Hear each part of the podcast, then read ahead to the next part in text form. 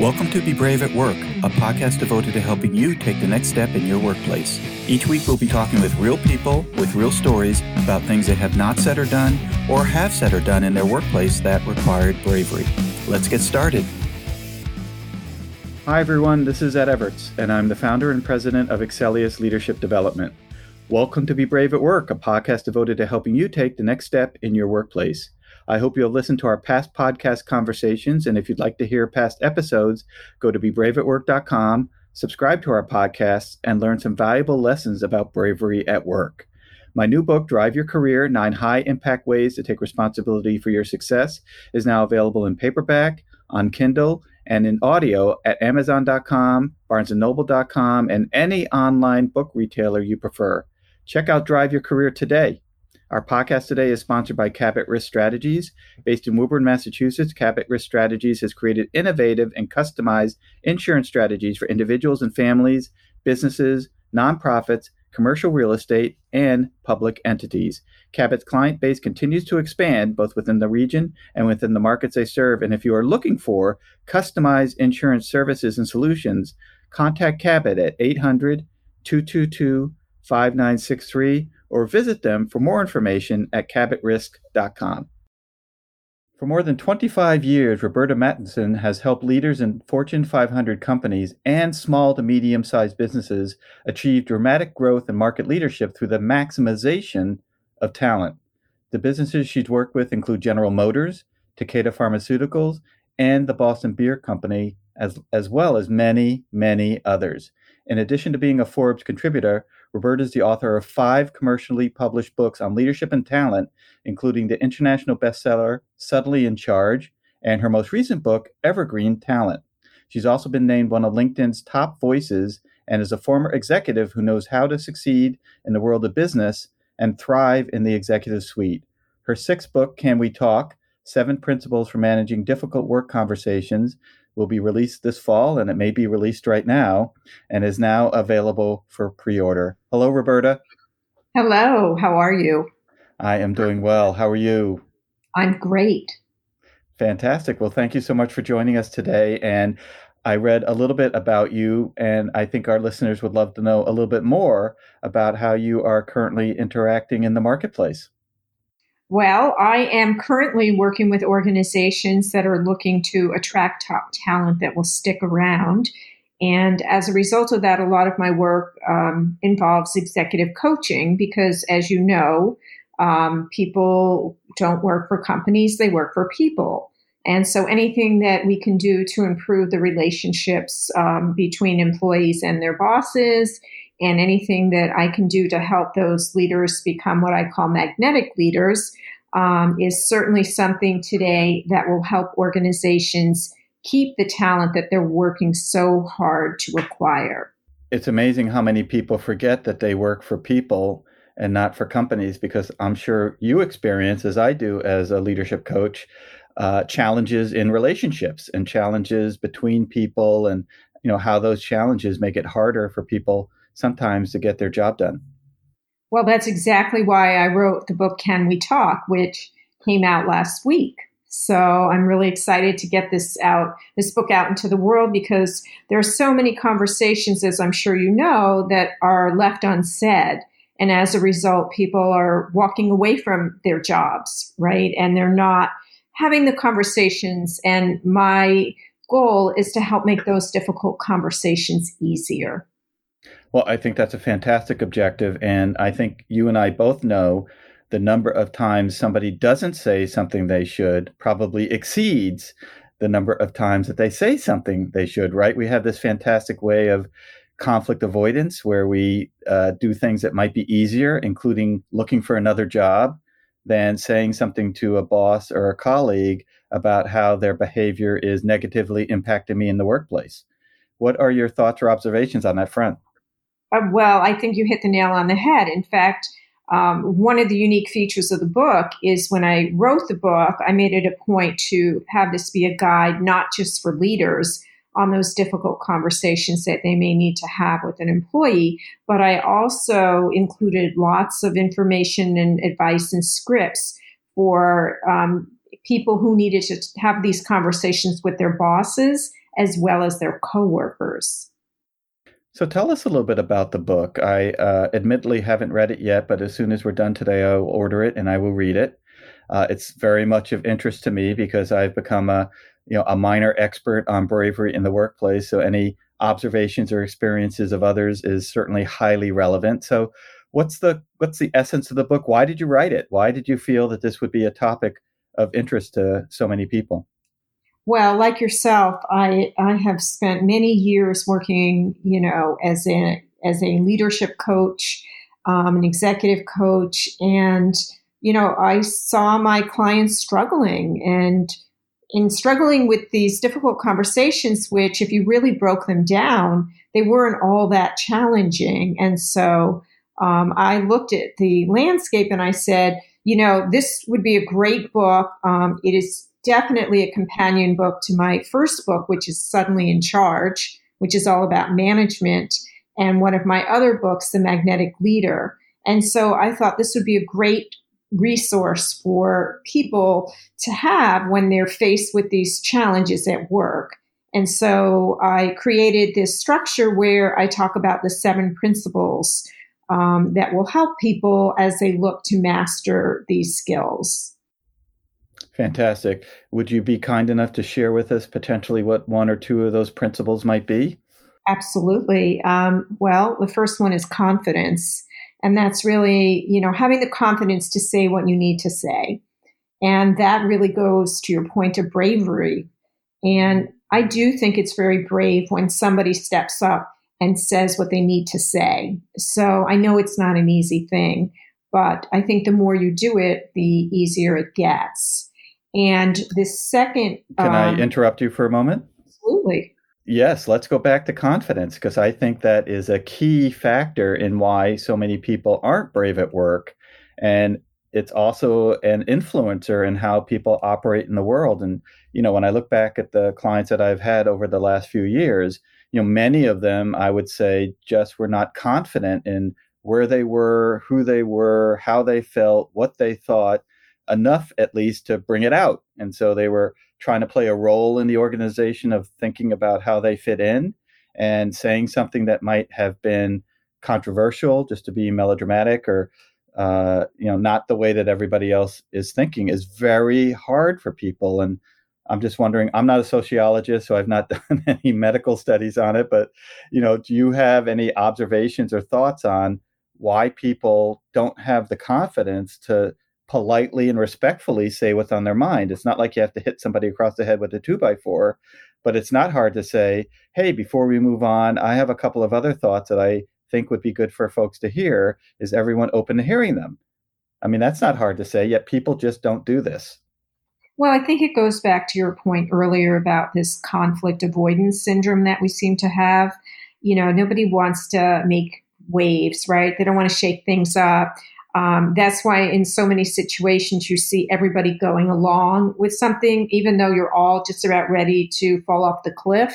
Everybody's like, yeah, yeah, that's a great idea. Let's jump off the cliff. but, um, you know, it does take courage to be the person that says, whoa, if we do that, we are going to die. And so rather than be looked at, they're like, okay, we'll just jump with you. But, you know, again, I think a lot of this comes down to, you know, maturity and over the years learning that, you know, going with the flow isn't necessarily going to help you. It isn't necessarily a good idea and it's not going to help the organization, your boss. And so sometimes you do need to say what needs to be said with respect and courtesy, as uh, I tell clients all the time, that regardless of what it is you need to say, you always want to do it respectfully and professionally, because if you do it melodramatically, that's probably going to be what people pay more attention to how you said it versus what you were saying, right? So you want to ensure you're being respectful of others and their thought processes because I don't think they think they're wrong, but perhaps I need to hear a different perspective in order to redesign or you know reapproach how they're thinking about things. I agree. How about the second tip? I interrupted you. You were about to share with us uh, a second tool or tip.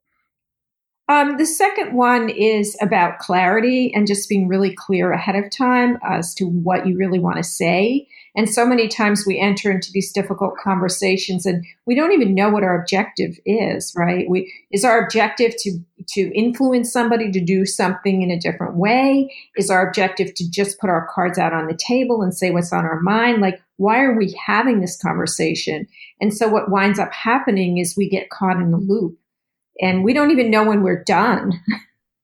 you know, you sort of keep going and going and going, and they're like, "Didn't we resolve this?" And and instead of influencing that person and getting them to agree with you, they've actually wound up agreeing and now disagreeing.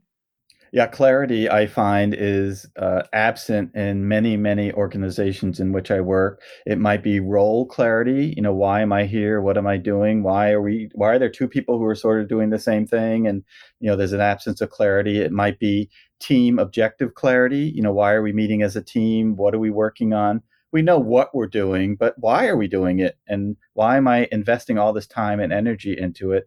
And it might be organizational clarity, right? In respect to what we do as an organization. Uh, you know, how have you seen clarity unfold in the workplace? And why is it included as one of the things that you can do to have better conversations at work? Well, I included it because I think you need to know what the end goal is so you know how to set up the conversation and so that you know whether or not you even want to have this conversation, right? So if my goal is to just get it off my chest, maybe that's not a great idea. Maybe we shouldn't have this conversation. Maybe I should have it with my, you know, partner or my friend. Um, but if I have a goal and that's to let my employee know that their performance isn't up to standards, then that's a different that's a different conversation. Well, I would ask our listeners to take a moment and pause and ask themselves Am I clear and do I have clarity on my role? Do I have clarity on the relationships that I have at work?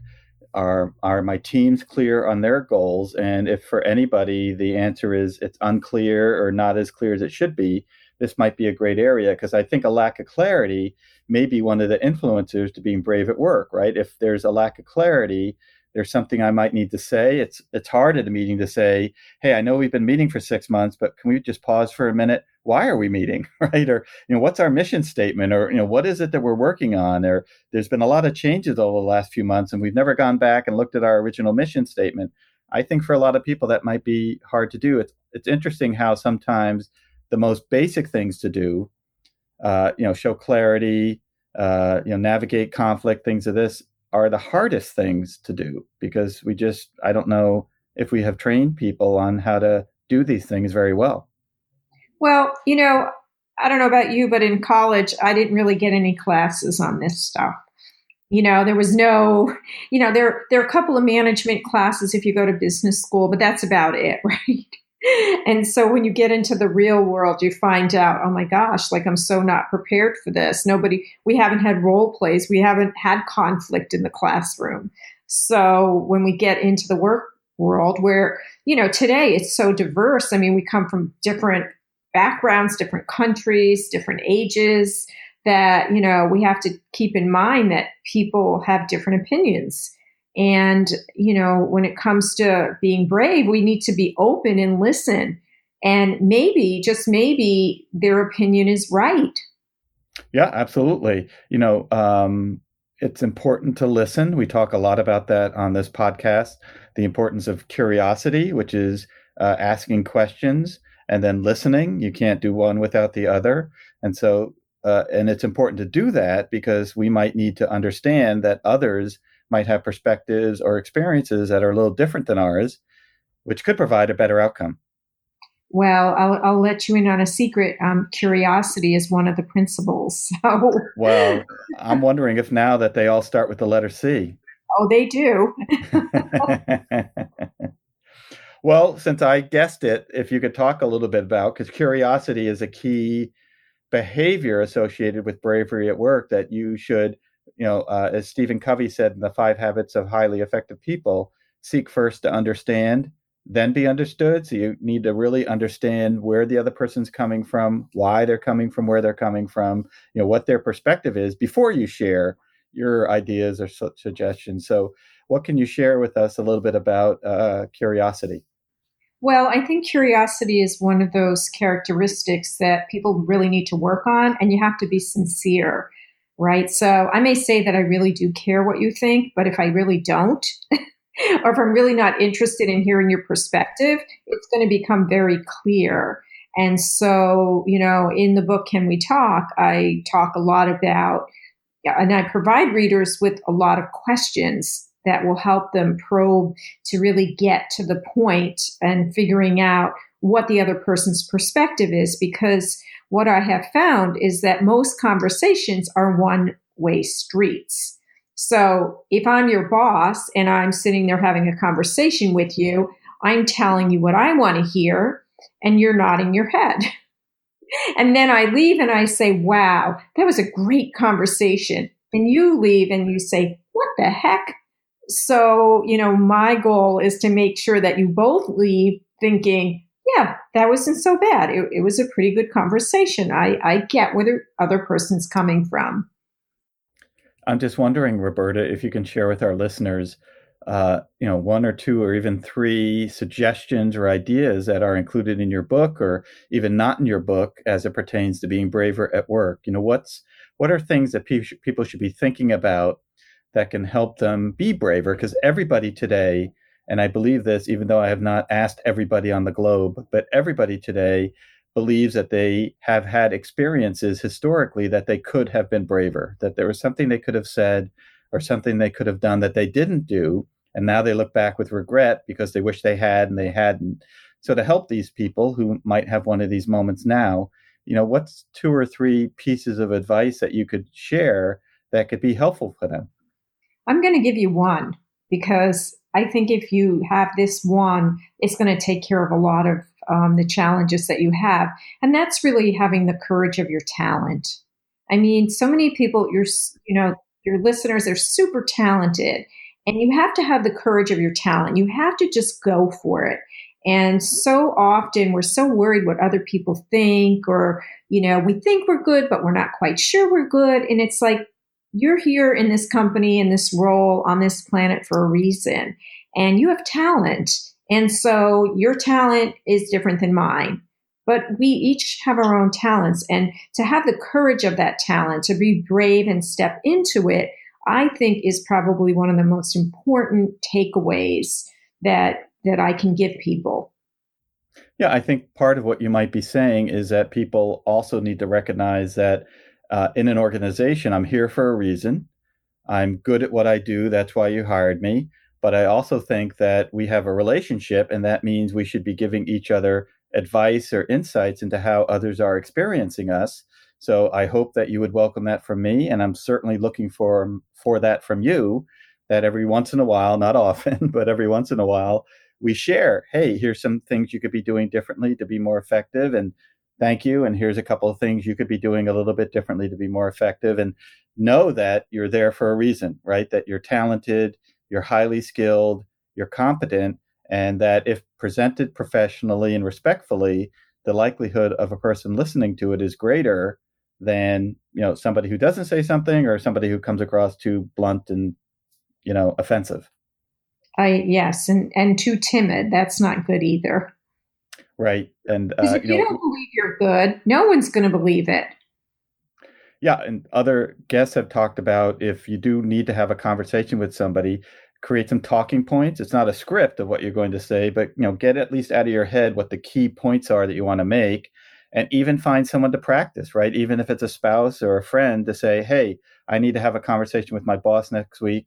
Let me share with you what I'm going to say, and I'd love your reaction. Right? Would you say, "Oh, thank you," or you're are you kidding? You know you're fired right? So you know i need to know how this is going to be received. I don't want the first set of ears to hear it to be the person i'm talking to about it right? I'd love somebody else to hear it.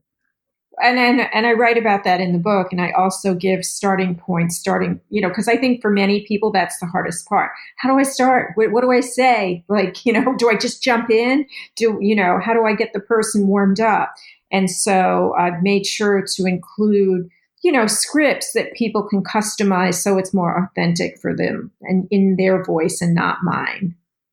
Well, it sounds fantastic. And I will encourage all of our listeners to purchase Can We Talk Seven Principles for Managing Difficult Work Conversations, even if it's just to get the starting point, because I do believe that a lot of people are not as brave at work as they should be because they don't know how to start.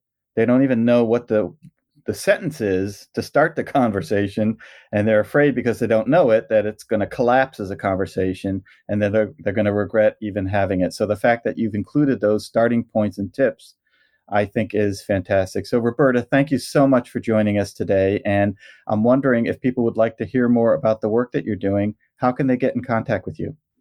Well, they can go to my website, Matuson, M A T U S O N, consulting.com. They can send me an invite on LinkedIn. Just mention your name so I know who they are. They can follow me at Twitter, on Twitter at, at Matuson and they can purchase the book on Amazon, Barnes and Noble, wherever they buy books.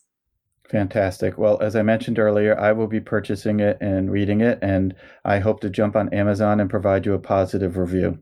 Well, thank you. I appreciate that. You're welcome. Roberta, thanks again for joining us today. My pleasure. Thank you. And to our listeners, thank you for joining us this week, and we hope you join us next week as we further explore being brave at work.